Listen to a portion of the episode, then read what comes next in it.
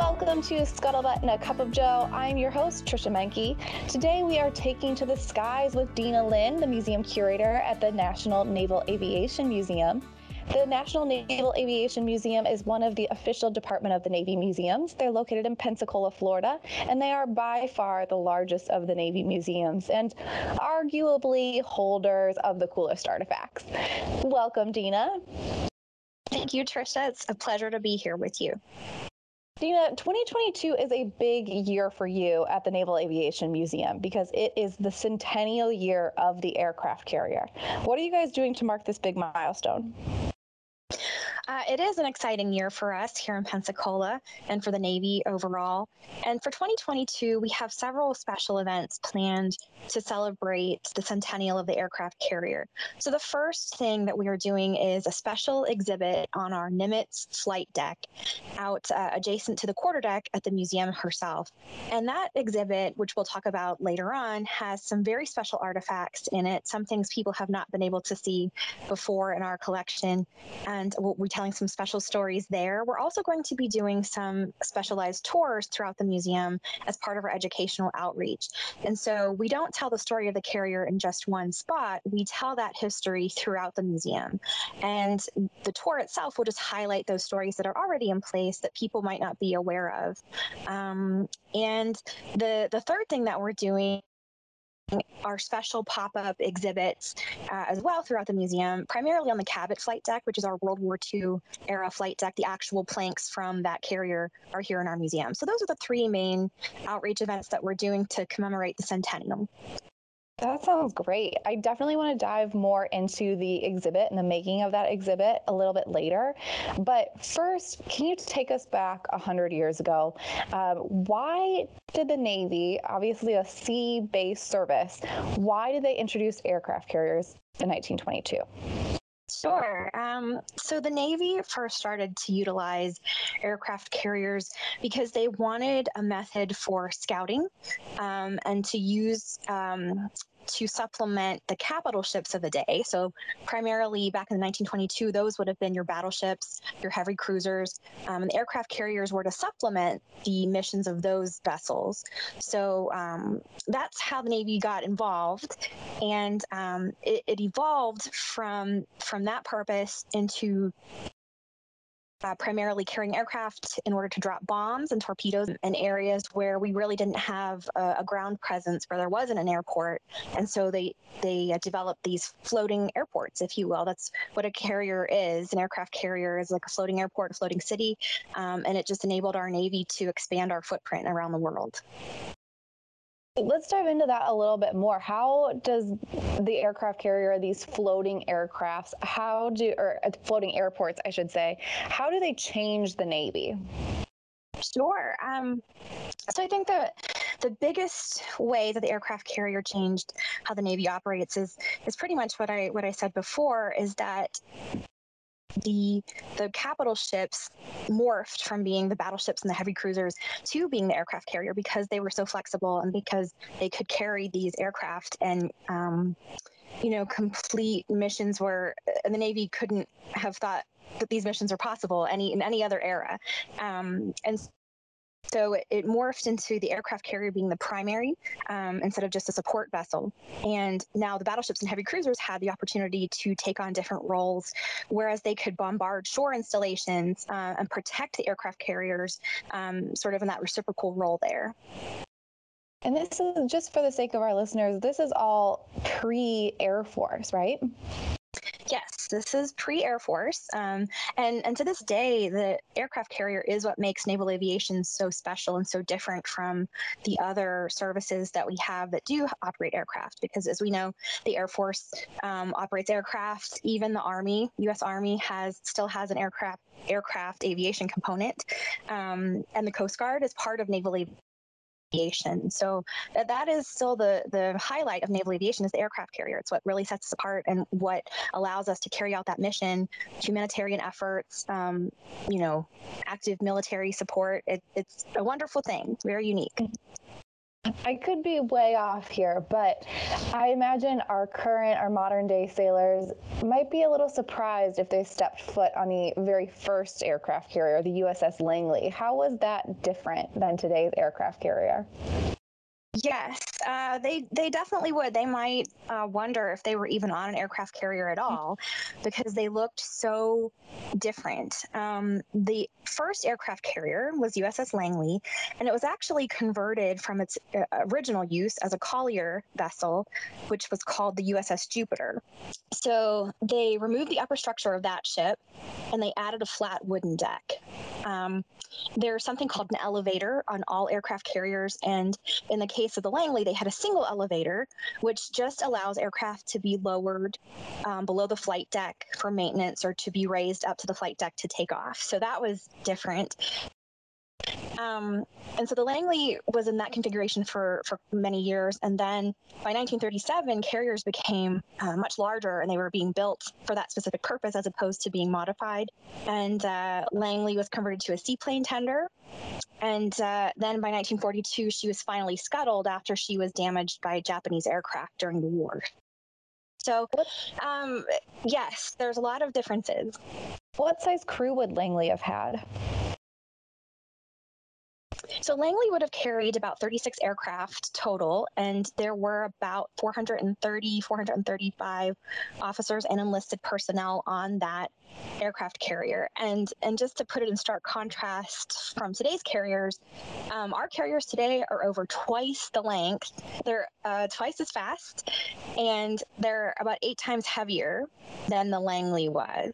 Um, and also today we we have new nuclear powered aircraft carrier. So they look, use nuclear energy as the primary source of power as opposed to um, coal or steam.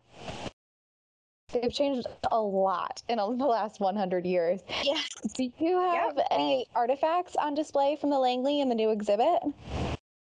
Um, we do. We have a few um, artifacts on display. We have a model of the USS Langley, but we have um, other artifacts on display in the new exhibit um, that I can talk about now, or we can talk about those later, or um, yeah, however you're listening. Okay. So, one of our most um, exciting exhibits, one of our most exciting displays, is on Bob Hope, the legendary comedian and entertainer.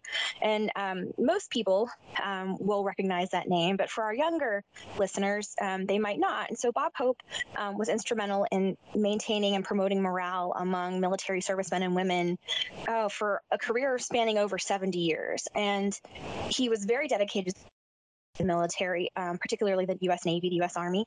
And we had several commemorations aboard aircraft carriers where Bob Hope was instrumental in entertaining the troops. And so our museum is one of a handful around the country that was honored to receive a transfer of artifacts from the Bob Hope Foundation through World Golf Hall of Fame. And um, these artifacts, um, they range from Bob Hope's, one of his robes, his Army, or Go Navy Beat Army robe. Um, and we have a, a, ring that he wore when he was um, flying with the Blue Angels as an honorary naval aviator and honorary boss, a flight leader of the Blue Angels. So he's one of a handful of people in history who received both of those designations. Um, and the exhibit includes some of the pieces that he received as gifts from servicemen and women all over the world. So we have a tiki uh, Bob Hope statue that he received from military personnel stationed in Hawaii, um, a top hat that he received from one of our naval aviation squadrons. So there are a lot of interesting um, artifacts on display that we have that you might not see anywhere else um, that pertain to Bob Hope and his support of the military. I swear you guys get all of the cool stuff down there in Pensacola. when you were yeah. working on the new exhibit, what were some of the things that you found most interesting? Like the Bob Hope is a good example, but are there other elements of the early years of the aircraft carrier that really stuck with you as you were doing research? Sure. Um, I think there's no way that you can conduct research on this topic and read about it and not be in absolute awe the courage and the ingenuity that it took naval aviators to even think of this concept, let alone execute it.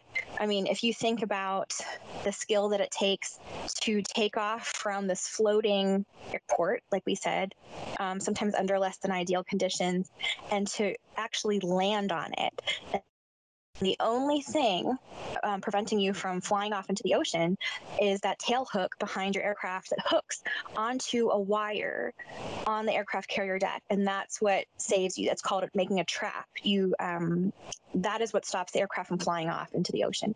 And so, even just to think about that as a civilian, um, it, is very humbling. It's um, you have a lot of respect for these naval aviators now and in the past um, to appreciate the sacrifice and the skill and um, their courage that they take uh, that you take onto yourself when you become a naval aviator. When you earn those wings of gold, you are definitely earning them uh, in every sense of the word. But that's that's what I took away from this research um, is just a respect for the past and and ongoing respect for current operations.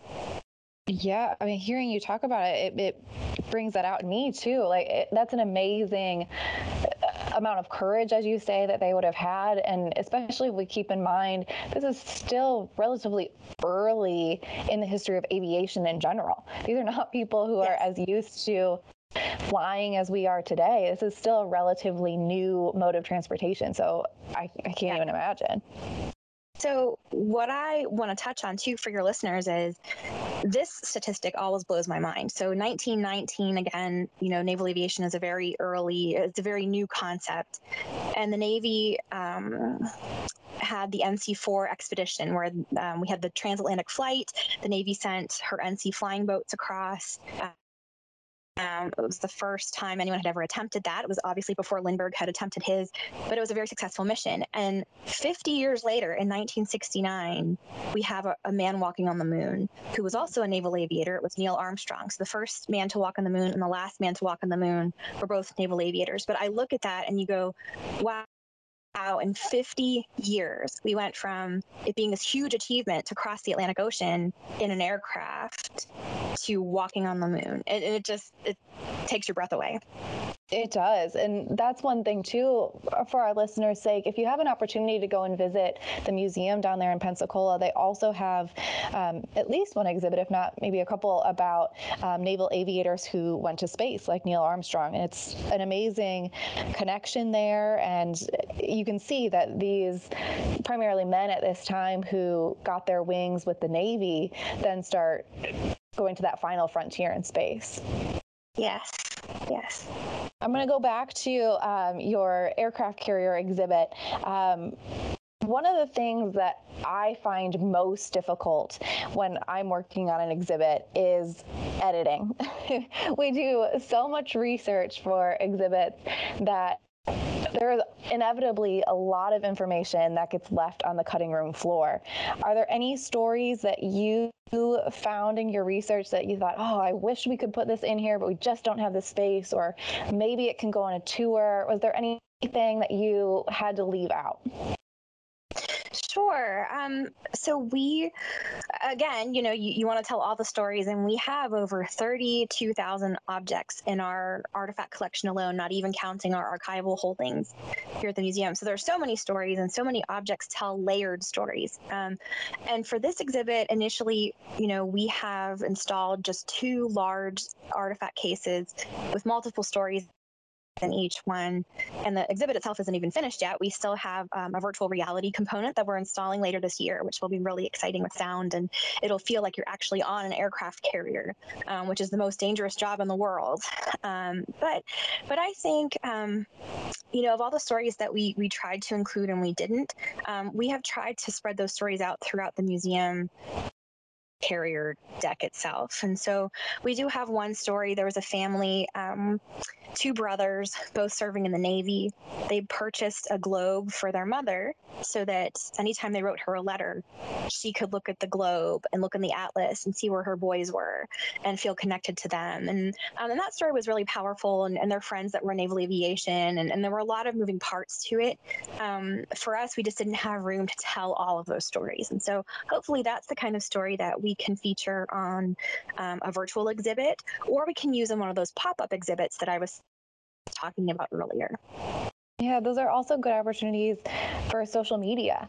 You know, our museum yes. is doing a lot of that too. Is we have so many individual stories that you want to tell, and there are so many thousands and thousands of people who have come through the Navy that we can't tell every single story. But um, social media or pop-up exhibits or virtual exhibits are all really good places for us to include those.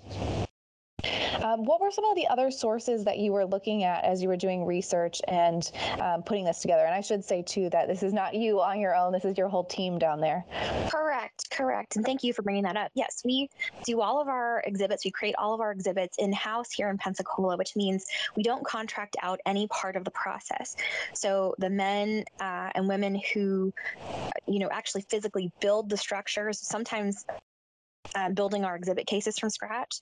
Um, that all happens here. And uh, the storylines, the artifacts that we select, the visitor outcome, things we want people to learn, that all comes from in house as well. So we have a weekly exhibits team meeting, um, and that's where these ideas come to fruition. And, and it's really a wonderful area, uh, venue for brainstorming. But, but as far as primary sources go, we are blessed to have a very thorough research library and archive here in Pensacola.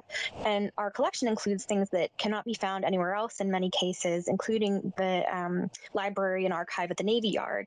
And so we have a lot of firsthand accounts of life on board aircraft carriers via personal letters, um, personal papers that we've collected, logbooks that document, um, you know, traps on board aircraft carriers, where people were at any given date and time on any given vessel and down to the bureau number of the aircraft that they were flying. And so um, those are all primary sources that we use here at the museum. We really take advantage of the, the firsthand accounts that we can find. Um, we also use unit reports, um, squadron reports, that kind of thing. Um, we have a wonderful photograph collection uh, and we do use other resources too from other repositories. National Archives has a wonderful collection, the Library of Congress. Um, we, we try to use as many primary sources as we can when we uh, create an exhibit. Last thing I want to ask you about before we get off the topic of aircraft carriers specifically, um, how is what's it like? I know that you're a civilian, but what is it like to serve aboard an aircraft carrier today? How many aircraft carriers do we have? Um, what is that? What is that like? We said it's like a city, but can you give us some more detail about that? Sure. Um, so the the Navy currently has about 20 aircraft carriers in service. Um, 11 of those are fleet carriers, which means they're designed to carry um, fixed wing aircraft, uh, which are um, most uh, aircraft that you see here in the museum. The other nine aircraft carriers are designed to carry helicopters, uh, helicopter aircraft. And um, some of those examples would be like the AV 8 Harrier uh, and the F 35 Lightning, would be those kinds of aircraft. Um, but essentially, an aircraft carrier is very large. I mean, it's an, it's an extremely large vessel. It takes a lot of power to operate it. Um, everybody has a role on that aircraft carrier, from the mail clerk to the man or woman who is flying that fighter jet. And each of those roles is equally important. Um, and so, just like with any Navy vessel, if one piece of that orchestra is not playing the right tune, um, you're going to have a problem. And so, so I think the thing that strikes people when they visit an aircraft carrier, if you ever see footage of one on on TV or online, is that everybody has a role to play, and um, they all know that role very well. So safety is a huge consideration on an aircraft carrier. Um, just knowing what color shirt someone is wearing will tell you what team they're on, whether they're aircraft maintenance, whether they're, um, you know, on the receiving team, but what have you. Um, but that's the main thing to take away from modern aircraft carrier operations is that it's very complex and and those men and women they make it look easy when it's not. It's very it's very dangerous very complex and a very fulfilling job as well. They do. I've seen footage of it and they make it look so incredibly easy. Uh, one thing that I wanted to, to touch on just a little bit more, you just mentioned it, but something that struck me when I first started here at our Museum, um, here at the National Museum of the American Sailor, our focus, our mission is to tell the story of the Navy's enlisted sailors. And prior to starting here, I didn't realize that all naval aviators, the pilots themselves, are all officers. Um, but that's not to say that there isn't a huge number of enlisted personnel who support those pilots. What are some of the enlisted personnel doing to support naval aviation?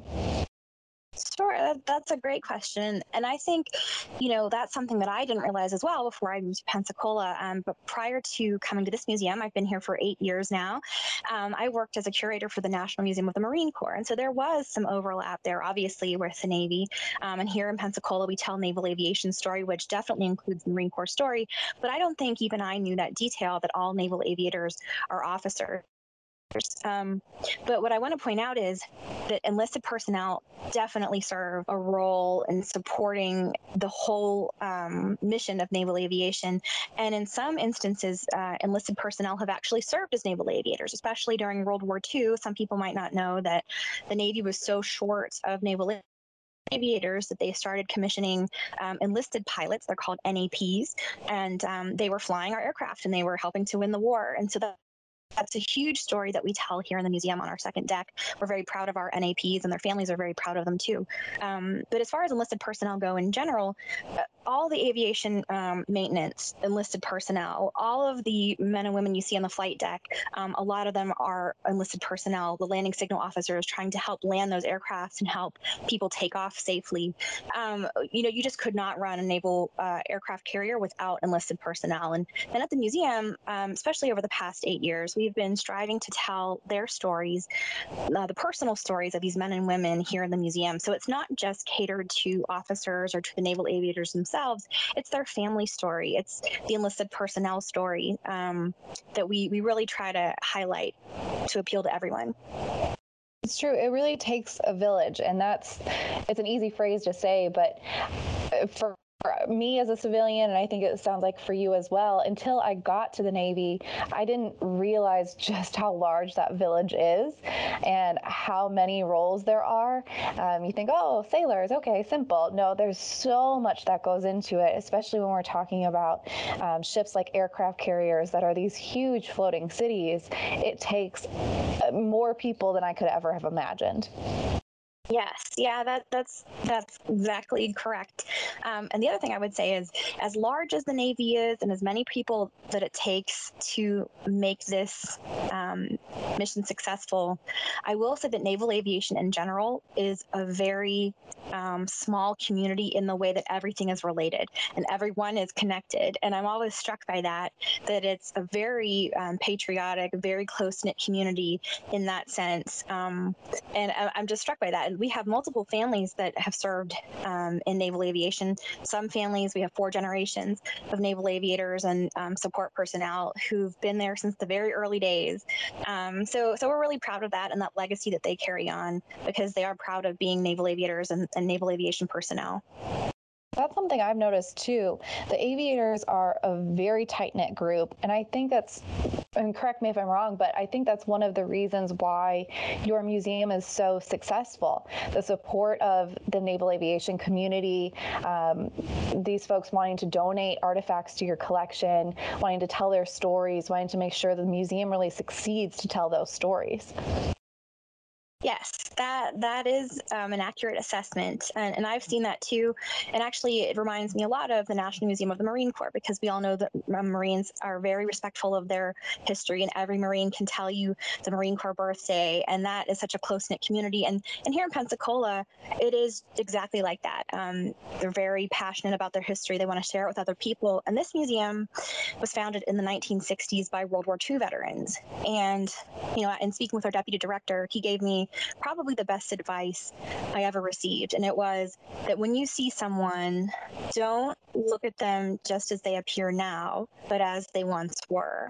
And he meant, you know, you can walk around this place and you see our volunteers and you see uh, people that work here and you see them as they are now. But don't ever forget that that volunteer sitting next to you he might have been um, you know a survivor of pearl harbor this would have been years ago or he could have been at the battle of midway. Um, because when our deputy director first started here in the 1990s that's who he was walking next to. I mean we walk among giants and we don't even know it. And i still think of that today because we have these men and women serving so valiantly on aircraft carriers and around the world in naval, avi- naval aviation operations. And that pretty much goes for anybody in the military that has served. Um, we just don't know what story they, they hold in their hearts. And so, um, on some level, you know, the, the greatest gift that we can give back is to tell those stories accurately. And the museum provides a wonderful canvas in order to do that. And so, so I just think of that, um, all these stories that we strive to tell and um, all these men and women that have made such an impact in naval aviation, it's our responsibility to give back to them to tell their stories accurately. I think that's amazing advice. That's something I'm going to remember as well. It's it's so true.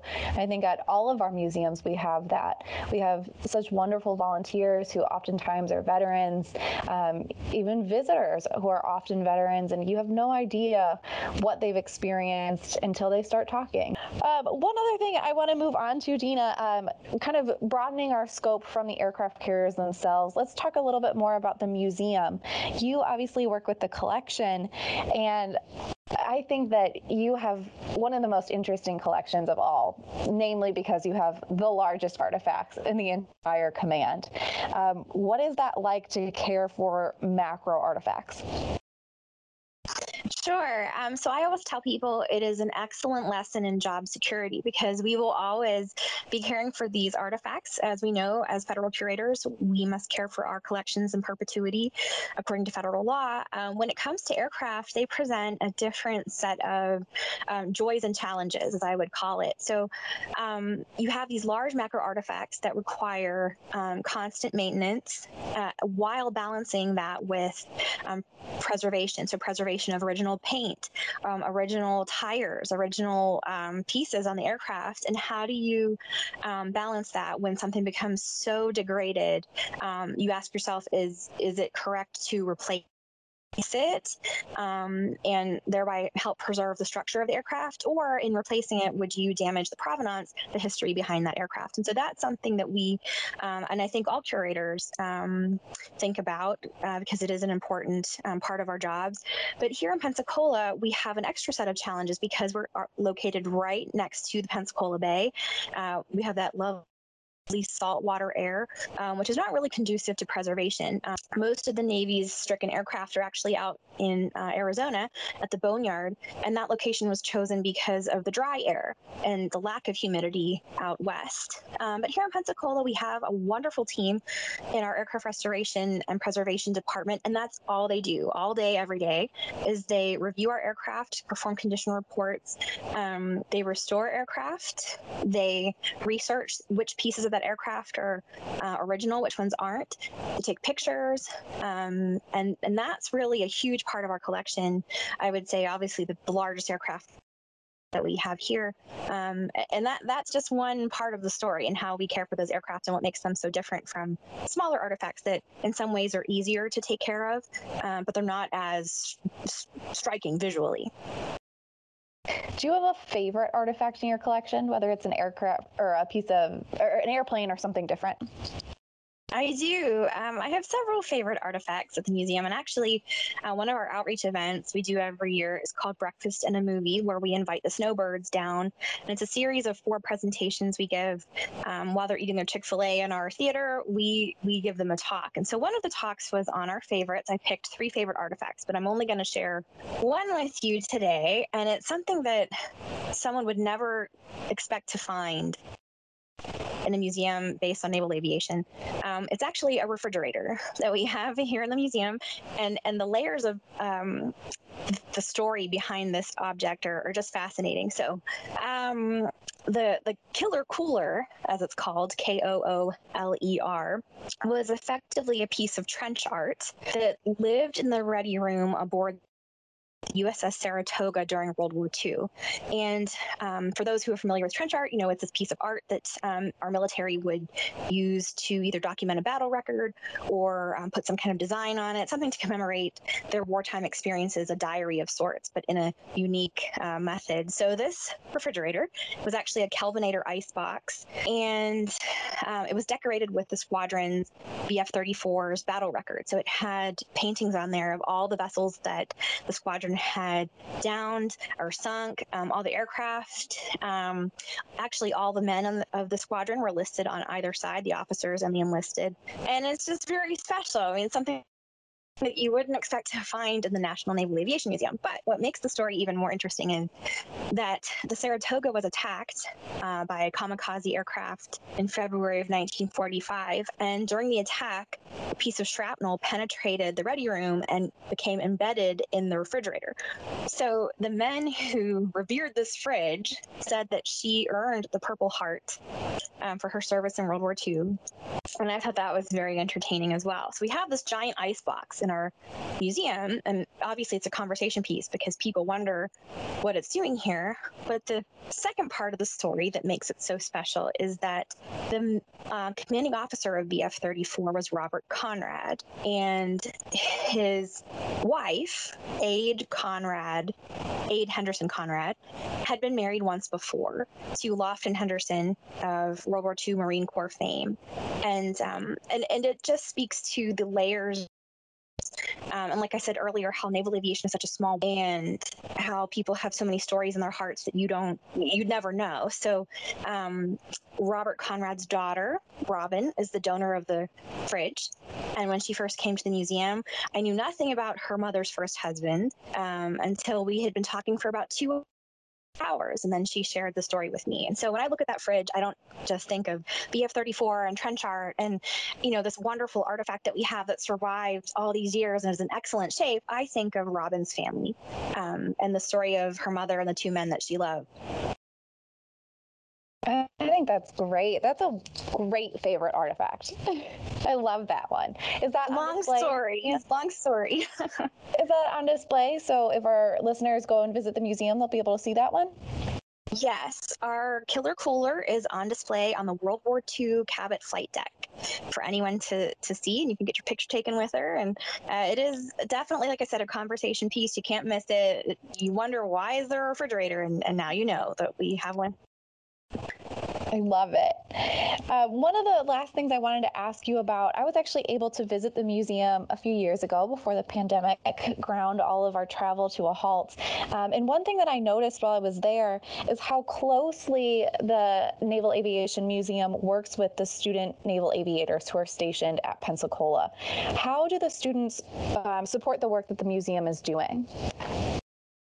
Sure, that's a great question. Uh, we are very proud to have a large contingent of volunteer ensigns here at the museum. And the ensigns are stationed on board NAS Pensacola while they're waiting to class up, while they're waiting to actually begin the next phase of their training as naval aviators. And so our director, Captain Sterling Gilliam, had a wonderful idea to utilize this pool of eager young labor to help us at our museum, especially, um, you know, it, giving them an opportunity to learn learn more about their own history, um, something they can use during their careers, and also um, have them, you know, complete fulfill work while they're just waiting to begin training. And so um, we have a, a, contingent that changes every so often depending on their um, schedules.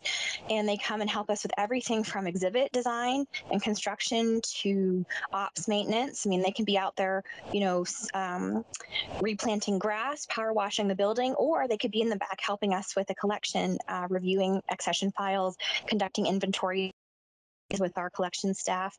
Um, they also do a lot of work with our visitors. They work at the front desk. They, they check IDs.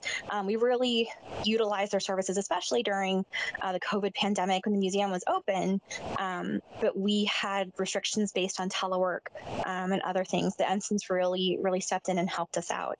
Um, and we have over 300 volunteers in our regular grouping of uh, helpers here at the museum. And, and again, they help in every department and that's something that is wonderful for our visitors is that when they're able to come to the museum, they can interact with either current ensigns or veterans. It really gives a another dimension to visiting the museum because you can talk to somebody who has experienced it or is going through that training right now. It adds that extra layer that you don't necessarily get um, at a different museum.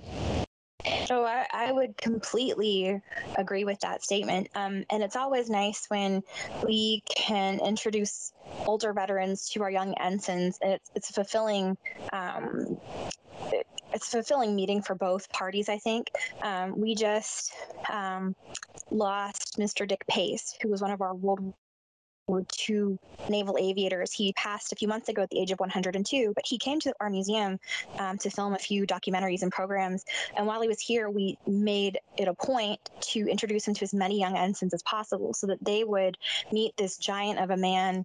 Like I said before, we walk among giants and don't even know it. Um, and then it also cheered him to see these young naval aviators and, and to sort of speak to them about their own experiences and how much things have changed in the past 70 years. And so, um, yeah, and I think for our visitors, it's wonderful to see active duty personnel in uniform, you know, to, to see they are the living embodiment of the next generation of naval aviation. So you have a past with the present and the future all in one place. Well, Scuttlebutters, if that doesn't get you to go down to Pensacola, if it's not the aircraft that are on display, the volunteers that you can interact with, there's so much to see down there. But one, there is one thing that really seals the deal. Um, I had no idea until I came to visit that the Blue Angels practice right outside the museum, and you can actually go watch one of their practices completely for free. Is that right, Dina? That's correct. Yep, that's correct. And um, our visitors might not know that all Na- Navy museums are free to the public. Uh, we have 10 museums in the system, and there's no charge to enter any of them because we take care of the artifacts on behalf of the American people. Um, but our Blue Angels do practice right next door at Forrest Sherman Field. And so many people come to the museum, they park their car, they walk down to the flight line. We have bleachers there, we have refreshments, lots of volunteers, like we mentioned, uh, staffing that area. Um, safety officers. It's a great place to bring the family, but you can watch the Blue Angels practice and you can um, hear the announcer uh, who will tell you what maneuvers they're doing and what you're actually witnessing in the sky and how, you know, what an amazing feat it is. And we were talking earlier about just the awe that um, I, I feel when I read about early naval aviation operations. And I feel that same sense uh, when I'm watching the Blue Angels because, again, here is the present. This is how far we've come come in 100 years that the Navy has this incredible flight demonstration team that is renowned worldwide, the best ambassadors we could possibly have for naval aviation. Um, and it's a great tourist attraction and it's, um, it's very exciting for people. So they come and watch the Blue Angels and then they come into the museum um, either to receive the Blue Angel autographs or just to walk around and just take it all in, all that history. Um, it's an exciting day and we encourage people to come and visit us. So it is now April of 2022, and we are hopefully winding down with the COVID 19 pandemic. Uh, at this time, are our visitors able to come and see all of these wonderful things that you have at the National Naval Aviation Museum? That's a wonderful question and, and one that is very important to explain here to our visitors. So the answer is yes and no. Um, in 2019, there was uh, an active shooter situation on board Naval Air Station Pensacola. And because of that incident, the Secretary of the Navy rescinded the general waiver that was in place for visitation to the base. And so what that means is that before uh, anyone could enter the base, as long as you you had a driver's license, you could just be waved on board the base to visit the lighthouse and the museum, see the Blue Angels, that kind of thing. When the waiver was rescinded, all that meant was that our base is now under the same security restrictions as every other active military base in the United States. But that is so disappointing for our visitors who are so used to just driving on board the base to enjoy the Blue Angel practices. So we are open, but by default, we're located on board Naval Air Station Pensacola. And so unless one has um, a person with an active Department of Defense military ID card um, to sponsor them, it is difficult for them to visit the museum by default. And so we just want to make sure that people understand that. We're very hopeful that um, shortly the museum, um, the base itself will open up um, restrictions Um, but we're here. The museum is here. We have a wonderful social media presence.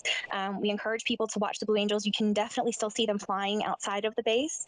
Um, we also are participating in the Trusted Traveler program. So if someone is able um, to be sponsored by a person with the ID that I mentioned uh, before, that's Department of Defense ID, active military, ind- uh, dependent, um, veteran, retired military ID, then uh, they can escort up to 15 people. And so, so yes, we're open, um, and we just encourage people to, you know, find one of your friends with an active duty military ID, uh, have them escort you onto the base. Um, but we look forward to the day when there are no longer base restrictions. It's really important to note for everybody. Um, hopefully, they'll be opened up again soon. Um, but like Dina said, if you've got a friend, a family member with a, a, military ID, ask them to get you in. Or, like Dina mentioned, check them out online. Um, one thing the pandemic has done for all of us is made us much more active online.